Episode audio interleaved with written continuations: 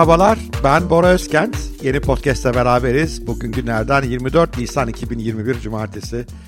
Bugün benim çok dertli olduğu, mücadele ettiğim 3 alanı sizle paylaşmaya çalışacağım.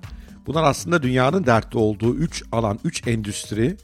Var güçleriyle direniyorlar ama mutlaka değişmeleri lazım. Ya yıkılmaları ya da yeni ihtiyaçlara insanlık için daha iyi bir yapıya adapte olmaları lazım. Ben bu üç alanda da kendi gücüm yettiğince destek veriyorum, savaşıyorum. Benim gücüm ne olabilir? İşte iletişim desteği veriyorum. Kripto paraları savunuyorum mesela. Ve bir yandan yatırım yapmaya çalışıyorum bu alanlara. Çünkü bu endüstrilerin ekonomik değere ulaşması da önemli. Tabii bundan ben de para kazanabilirim. Bu ayrı bir konu. Onu da inkar etmem. Ama bu üç alandaki değişimlerin şart olduğunu, bunların dünyanın en büyük belaları olduğunu ve bu belaları yıkmaya çalışan, en azından deneyen her şeye bir şans vermemiz gerektiğini düşünüyorum. İlginizi çektiyse bugünkü podcastımıza başlıyoruz. Bugün biraz anarşik bir havadayım haberiniz olsun. İlk büyük belamız otomobiller. Otomobiller maalesef dünyaya çok zarar veriyorlar. Biliyorum otomobil çok seven var. At avrat silah, at avrat otomobil. Yani bizde otomobil sevgisi yoğun. Onun direksiyonuna geçince böyle kendini çok acayip maço hissedenler falan da görüyorum. Trafikte karşılaşıyoruz ama aslında otomobiller dünyanın başına dert. Birkaç yönden dert. Birçok yer kaplıyorlar. Özellikle büyük kentlerde büyük kenti bütün tasarımı bunların park edebilmesi veya bir yere gidebilmesi için yapılıyor ve bu büyük kentleri aslında yaşanmaz yerlere dönüştürüyor. Düşünsenize her yer caddeler, sokaklar, araba dolu ve bu yaşamı zorlaştırıyor. Artı tabii doğayı da perişan ediyorlar. Çünkü işte burada şimdi mesela 3. köprüde çevreye verilen zararı görmeniz lazım. Kesilen ağaçların sayısı sonsuz. Maalesef yani öyle yeni ağaç dikerek falan telafi olmaz. Örnek veriyorum. Bu Türkiye özgü değil. Bütün dünyada böyle bir şey. İkincisi tabii karbon emisyonuna neden oluyorlar. Karbon emisyonu e, dünyayı en çok kirleten faktörlerden bir tanesi. Otomobillerden gelen karbon emisyonu en büyük payı alıyor dünyanın kirlenmesinde ve küresel ısınma veya iklim değişikliği sorunlarımızda. O zaman otomobiller başımıza dert. Bunlara yetinmiyorlar. Yılda 1,5 milyona yakın insan otomobil kazalarında ölüyor. Niye? Büyük bir bölümü sürücü hatalarından kaynaklanıyor ama bu otomobillerin e, yapısal bir sorunu aslına bakacak olursanız. Otomobillerin yol açtığı dolaylı sorunlar da var. Bu otomobillerin bir yerden bir yere gitmesi petrole bağlı. E ondan dolayı petrol savaşları çıkıyor. Sık sık bütün özellikle bizim içinde olduğumuz bölgeyi kana bulayan savaşların da temel sebeplerinden bir tanesi aslında petrol. Yani şeyi kabul ediyorum petrolün tek kullanıldığı yer elbette otomobiller değil ama en büyük kullanım alanı hala orası. O yüzden otomobil endüstrisinin kökten değişmesi gerekiyor. Nasıl bir değişim olması gerekiyor? Aslında Tesla'nın çizdiği vizyonun gerçekleşmesi gerekiyor. Önce otomobillerin hızlı bir şekilde alternatif enerjilere dönmesi lazım. Şu anda en iyisi elektrikli gibi gözüküyor. Ee, işte bazıları hidrojen tabanlı araçlar diyor. Onlar da elektrikli aslında biliyorsun sadece enerji aldığı yer hariç. O yüzden elektrik tarafının gelişimi çok önemli. Tabii bu elektrikli otomobillerini besleyince enerji altyapısının da daha çevreci enerjiye dönüşmesi önemli. Ama o yolda da zaten bazı adımlar atılıyor. İlk adım bu. Ama bu yetmez. Bu arabaların aynı zamanda otonom hale gelmesi lazım. Ve otonom haline gelince de otonom taksi filolarının kurulması lazım. Tabii ki toplu taşımaya çok inanıyorum. Metrolara ihtiyaç var. Mümkün olduğunca yer üstündeki taşımacılığı azaltmamız lazım. Özellikle büyük kentlerde yerin altı indirmemiz gerekiyor. Buna katılıyorum ama en de sonunda insanların belli bir lükse, konfor da ihtiyacı var ve metro bu işin tamamını çözemiyor. İşte bunu da otonom taksi filoları çözecektir her bir otonom taksi çok sayıda otomobili gereksiz kılacak. Çünkü otonom taksi filoları elektrikli olabilirlerse çok enerji tasarruf ettiren e, çözümler olacaklar ve maliyet tasarrufu da sağlayacaklar tüketici açısından. Düşünsenize araba sahibi olup onun bütün dertlerine katlanmak yerine oldukça düşük fiyatlarla şehrin her tarafına ulaşabileceksiniz. Bu da otomobil sayısını azaltacak.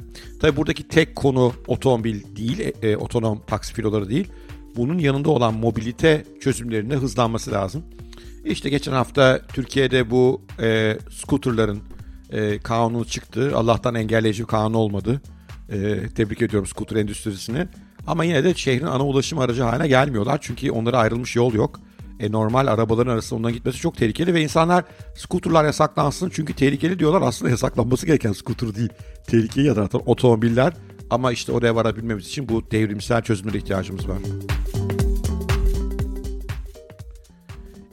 Dünyanın başındaki ikinci büyük dert fiyat para dediğimiz devlet paraları.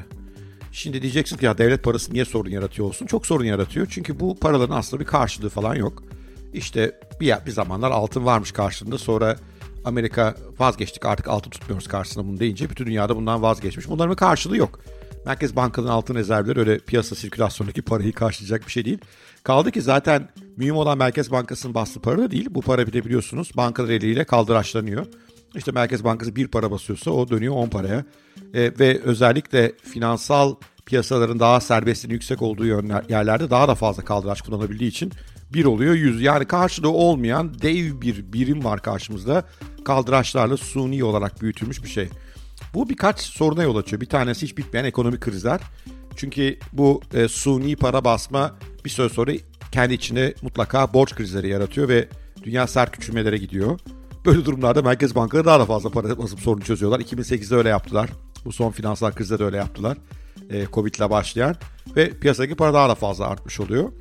Ve bu sorunun e, sürekli döngüye sokuyor. İkinci bir konu para enflasyon yaratıyor. Ve bu enflasyonu yaratınca da bir yani tüketim olarak bundan olumsuz etkileniyoruz ama daha da belki önemlisi varlık fiyatları sürekli şişiyor. Varlık fiyatları şiştikçe de onları orta orta gelirli veya düşük gelirli insanların satın alabilmesi imkansız hale geliyor. Oysa bu enflasyona elinde parayla giren, enflasyona karşı kendi korumanın araçlarına hakim, finansal pazarlara hakim insanlar servetlerini artırıyorlar. Yani son dönemde, son Covid döneminde Amerika'nın en zenginleri çok daha zenginleştiler. Türkiye'de aynı şey var. Ee, büyük zenginleşme var. Zenginler daha da zenginleşiyor. Çünkü para bollaşınca onlar o parayla ne yapacaklarını iyi biliyorlar. Olan yine kime oluyor? Orta gelirliye, düşük gelirliye. Bu da gelir dağılımını daha da bozuyor. Ve bu bizim ülkemize özgü değil. Siyasilerin elinde para basma yetkisi olduğu sürece siz istediğiniz kadar merkez bankaları özgür deyin. Öyle bir şey dünyanın hiçbir yerinde yok. E, çünkü sonuçta o Merkez Bankası Başkanı siyasiler atıyor unutmayın. E, o yüzden e, merkez, siyasilerin de bu iş olduğu sürece de istedikleri zaman para basabiliyorlar. Ve bu da toplumdaki gelir dağılımı dengesizliğine enflasyondan doğan e, satın alma gücünün gerilemesini doğuruyor. Başka bir belaya daha neden oluyor. İnsanlar paraları eriyor diye gidip olmadık şeyler alıyorlar. Yani para eriyeceğine bir şeylere sahip olayım diyorlar. İşte araba alıyorlar, ev alıyorlar. Bunların çoğu aslında ekonomik olarak çok anlamlı değil. Sürekli amortismana tabi gelir yaratmayan şeyler. Ama almak zorundayız. Niye paramız eriyor? E, bazı ekonomistler diyor ki bu şart. E, işte bir yüzde ikilik ekonomi enflasyonun iyi olduğunu düşünüyorlar. Ben öyle düşünmüyorum. İnsanların elindeki paranın değerini kaybetmeyeceklerini bilseler onu daha iyi korurlar ve daha az tüketimle daha sağlıklı bir dünya kuruluyor olabilir. Merkez bankalarının yarattığı dert bu. Bu basılan fiyat paraların daha doğrusu. Çözümü ne? Kripto paralar. En başta Bitcoin tabii. Çünkü Bitcoin'de enflasyon yok. Üretim adedi kısıtlı. Ee, daha kolay dağıtım yapılabiliyor. Daha kolay el değiştirebiliyor. Daha fazla insan ekonomik sisteme katılabiliyor. O da önemli. Çünkü bu mevcut fiyat paralarda ekonomik sisteme katılmak için mutlaka bankalara tabisiniz. E dünyanın yarısından fazlası bankacı kullanamıyor şu anda çeşitli sebeplerle. Yani kredibilitesi uygun değil, o bölgede doğrusu banka yok vesaire bir sürü sebebi var. Bitcoin başta olmak üzere kripto paralar işte bunu çözüyorlar. Bitcoin'de enflasyona karşı koruma da var. Ve bu da paranın gücünün bir güçten e, işte e, monopolistik devlet gücünden vatandaşın eline geçmesini sağlıyor. Şimdi diyorlar ki kriptonun değeri çok hızlı dalgalanıyor. E tabi dalgalanıyor çünkü bir e, regülasyonu yok ve daha da önemlisi aslında onu düşerken koruyacak bir devlet yok ama bu iyi bir şey. Çünkü kripto paranın oluştuğu değer gerçek değer. E, bizim paralarımızın değeri ise gerçek değer değil. Zaten aslında bakacak olursak kripto paraların başta Bitcoin olmak üzere bütün merkezi banka paralarıyla kıyasladığınızda son 10 yıllık olağanüstü performansı sebebi de bu. Pek çok insan buna inanıyor. Tabii buraya spekül spekülatif olarak gelenler var mı? Kısa günün karı elde etmeye çalışanlar var mı? Onları çarpmaya çalışanlar var mı? Var. Her yeni pazarın oluşumunda olduğu gibi bunlar da yaşanıyor. Ama temel olarak baktığımızda kripto paralar fiyat paralardan daha iyi bir çözüm. Mükemmel diyemem. Bunların da kendi içinde bir sürü derdi olduğunu görüyoruz. İşte balinalar var, manipülasyon var. İşte Türkiye'de yaşanan e, Todex ve Webit örneğinde olduğu gibi ve Bitcoin örneğinde olduğu gibi e, hırsızlar var, dolandırıcılar var. Burada da biraz vahşi batı yaşanıyor şu anda. Ama yine de kripto paraların yapmaya çalıştığı şey özellikle en başta Bitcoin olmak üzere fiyat paraların bütün bu yarattığı haksız ekonomik yapıdan bizi kurtarıyor olmak. Başımızın üçüncü derdi ise sağlık endüstrisi. Ben şeylerden değilim hani ilaçlara karşıyım, aşıya karşıyım, ilaç endüstrisi şeytandır demiyorum. E, çünkü aslında sağlık endüstrisi ve onun en büyük elementi olan ilaç endüstrisi insan ömrünü ciddi şekilde uzattı. Pek çok hastalığı son 100 yıl içerisinde dünyadan sildi. diğer pek çok hastalığında çözümlerini buldu. Ee, ölüm oranlarını azalttı. Bebek ölüm oranlarındaki iyileşmeler falan inanılmaz. Yani sağlık endüstrisine o yönden bir teşekkür ediyorum. Aslında demin bahsettiğim endüstrilerin de yani otomobilin veya fiyat paraların da dünyaya hiç faydası dokunmadı diyemem. Bugün geldikleri noktadan bahsediyoruz daha ziyade. Çünkü evet otomobiller insanların bir yere ulaşmasını sağladı, küreselleşmeyi sağladı vesaire. Ama şu anda çok fazlalar ve artık çevreye çok zarar veriyorlar. Fiyat paralar ülkelerin özellikle 2. Dünya Savaşı'ndan sonraki kalkınma süreçlerini hızlandırdı. Buna da kabulüm ama şu anda artık kalkınmıyoruz. Küçülüyoruz aslında tam tersine reel anlamda. O yüzden artık bunların geçerliliği yok. Aynı şey ilaç sektöründe de geçerli. Aslında ilaç demeyin bütün sağlık sektöründe geçerli. Çok arızalı bir sektör bu. Önce hastalanıyoruz sonra hastanelere gidiyoruz. O hastanelerin temel para kazanma motivasyonu bize işte ameliyatlar yapmak vesaire yapmak. Oradan ilaç endüstrisine bizi devrediyorlar. Üstü ilaçlar yazıyorlar. İlaç endüstrisiyle sağlık sektörü, hastaneler, doktorlar arasındaki ilişki zaten hep tartışmalı bir ilişki. Epey regülasyon geldi ama ben hala tartışmalı bu durum. Ve bütün aslında iş bizim hasta olmamızı sonra da o hastalığın karşısında para vererek bir tedavi almamıza odaklanmış durumda. E, ve bunun için de dev bütçeler ayrılıyor. Bütün ülkelerde neredeyse sağlık bütçeleri çok dev. Türkiye'ninki de öyle. Türkiye bir de devletin sağlıklı vatandaşa iyi yardımcı olduğu toplumlardan bir tanesi. O yüzden daha da büyük bizdeki rakamlar. Ve bu her türlü hile hurdanın da dönebildiği, her türlü motivasyonun, negatif motivasyonda olduğu bir alan. Buranın değişmesi lazım. Burası bizi iyi bir yere getirdi ama buranın da artık değişmesi gerekiyor. Bunun çözümü nerede? Bunun çözümü gen editasyonu olmak üzere başta yeni teknolojiler. Gen editasyonu pek çok rahatsızlıkta, tabii özellikle genetik tabanlı olan hastalıklarda ki pek çok hastalığın genetik kökenini bulmak mümkün. Genlerimizin dizelimini çözüp onun üzerine işte böyle edit ederek bazı değişiklikler yaparak çok basit anlatmaya çalışıyorum. Sağlık sorunlardan kurtulmamızı öngörüyor. Bu ilaç kullanımını ve mevcuttaki tıbbın pek çok uygulamasını boşa çıkaracak bir iş. Ama gen editasyonu burada tek değil. İşte DNA tabanlı aşılardan tutun pek çok yeni e, e, biyo e, biyoloji alanındaki inovasyon, biyolojinin yapay zeka ile teknolojiyle birleştiği alanlardaki inovasyonlar, önleyici tıp yani pek çok aslında çözüm var ve bu çözümlerin mevcut tıp sektörünün yerini alması gerekiyor. Mevcut tıp sektörünün buna doğru evrilmesi gerekiyor. Başka çaremiz yok. Bu üç alanda da yani otomobil, fiyat, para ve sağlık endüstrisinde mevcut e, oyuncuların yıkılmasını falan istemiyorum ben. Ama çok kökten değişmeleri ve direnenleri de yıkmak gerekiyor hakikaten. Çünkü savaşıyorlar. Yani ölümüne savaşıyorlar. Şimdi son günlerde ülkede yaşanana bakıyorum. Yani bu Todex ve Webit tabii ki rezalet olaylar yani ne diyeyim ama bu kripto parayla alakası var. Bunlar dolandırıcı. Vatandaşın parası kendine çekmişler. Şimdi burada kimse şeyi sorgulamıyor. Ya bunlar nasıl açtı buraları?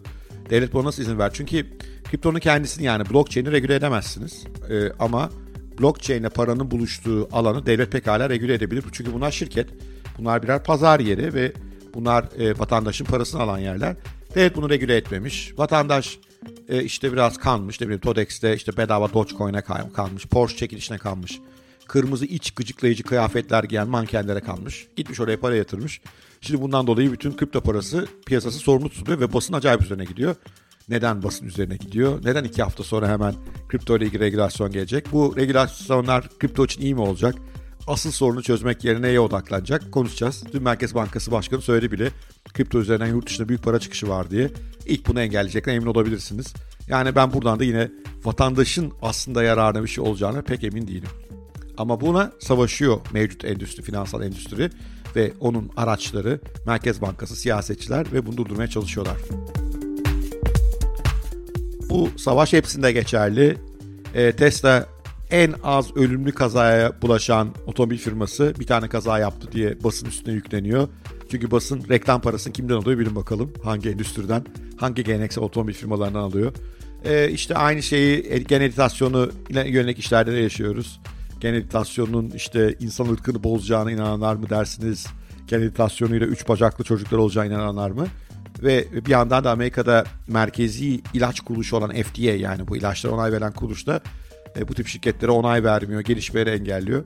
E, burada da bu kan savaş sürüyor. Bu kan savaşa olumlu şekilde katılan kurulu oyuncular da var. Yani otomobil sektöründe de örneklerini görmeye başladık. İlaçlara var. E, Çin Merkez Bankası gibi işte kripto aslında o kadar kötü bir şey olmayabilir diyenler de var. Yani destekleyenler var yok değil. O yüzden hepsine kategorik olarak yıkılması, ölmesi gerektiğini düşünmüyorum ama çoğu büyük direniş haline ve çok güçler.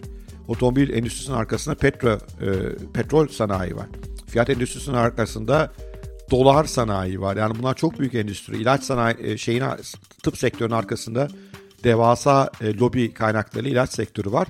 Ölümüne direniyorlar, savaşıyorlar. Direnmeyen savaşanlara eyvallah, direnmeyen savaşmayan, adapte olanlara eyvallah. Ama diğerleri hakikaten artık dünyanın sırtında birer kambur. Bu düşüncelerim beni bu üç alanda yatırım yapmaya, bu üç alanda ilgili iletişim yapmaya zorluyor. Başımda da belaya da giriyor. Vay arka sen kriptoyu savunuyordun bak ne yaptı Todex. Ya Todex'le kripto ne alakası var gerizekalı mısın? Olayımı anlamıyorsun bilmiyorum. Todex'in regüle olmamasının bizim kripto piyasası regüle olmasın dememize ne alakası var? Borsalar tabii ki regüle olsun. Biz kriptonun hareketini durdurmayın diyoruz vesaire. Hani e işte Tesla ilgili bir şey iniyor. Dün bir tane terbiyesiz Tesla'dan sponsorluk parası mı alıyorsun demiş. Ulan beyinsiz Tesla daha Türkiye'de satılmıyor. Neyin şeyini alacağım? Yani kusura bakmayın ağzım bozuyorum ama yani bir gelseniz LinkedIn'deki yorumları bir görseniz hakikaten çok sıkıntılı. Ben e, bu üç alana inanıyorum. Bu üç alanın dünyayı değiştirmesi gerektiğini düşünüyorum. Ve bu üç alana yatırım yapanların zengin olmasını istiyorum. Çünkü servetin artık petro dünyasından, petro dolardan e, bu tip yenilikçi teknolojileri yapan insanlara doğru kayması lazım. Çünkü ancak bu servet kayması e, gerçek motivasyon sağlar. Yani ben şunu da söylemiyorum yani e, bu yeni alanlarda çalışan bütün firmalar sırf dünyayı kurtarmak için çalışıyorlar falan. Bu saf değilim, çocuk değilim. E, buradaki firmalar da yine para kazanmayı düşünüyorlar elbette ama en azından daha iyi bir şey için yapıyorlar bunu. Yani para kazanmanın yolunu dünyaya daha az zarar verecek bir yapıyla yapmaya çalışıyorlar.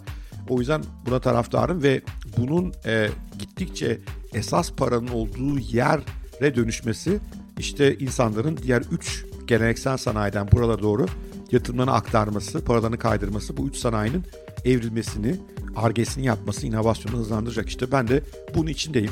Ve bu konuda işittiğim bütün hakaretlere ki inanılmaz hakaretler işitiyorum. Yani bir tanesi bir kendini bilmez bana asalak dedi, haydut dedi yani demediğini bırakmadı. Ben bunları savunmaya devam ediyorum. İsteyen beni savaşsın, biz eninde sonunda bu üç endüstrinin büyük bir değişime gireceğini, bakın yıkılmak demiyorum. Aralarında yıkılanlar olacak ama iyi niyetli oyuncu çok var o endüstrilerde de elbette. Ama büyük bir değişime gireceğini düşünüyorum ve bu büyük değişimin bayraktarı olmaktan gururluyum. Sağlık tarafında çok fazla iletişim yapmamamın sebebi teknik bilgimin kısıtlı olması. O yüzden orada e, savunmam biraz zayıf. Zaten orada yatırımlarım da böyle tek tek şirket seçerek pek yapmıyorum. Daha ziyade fonlara yatırım yapıyorum. E, çünkü zor bir endüstri benim açımdan takip etmek için ama diğer ikisi kripto paralar ve otomobil sektöründe nispeten daha kolay anlayabildiğim yerler ve burada o yüzden daha fanatik davranıyorum. Ben Bora Özkent'im. Ben bu görüşteyim, bu fikirdeyim. İsteyen dinler, isteyen savaşır ama eninde sonunda oyunu biz kazanacağız. Yeni daha iyi bir dünyayı kuran, çocuklara daha iyi bir dünyayı hediye eden insanlar bizler olacağız diye düşünüyorum. Bugünlük bu kadar. Sevgiyle kalın, hoşça kalın. Bu anarşik podcast'i burada bitiriyorum ben.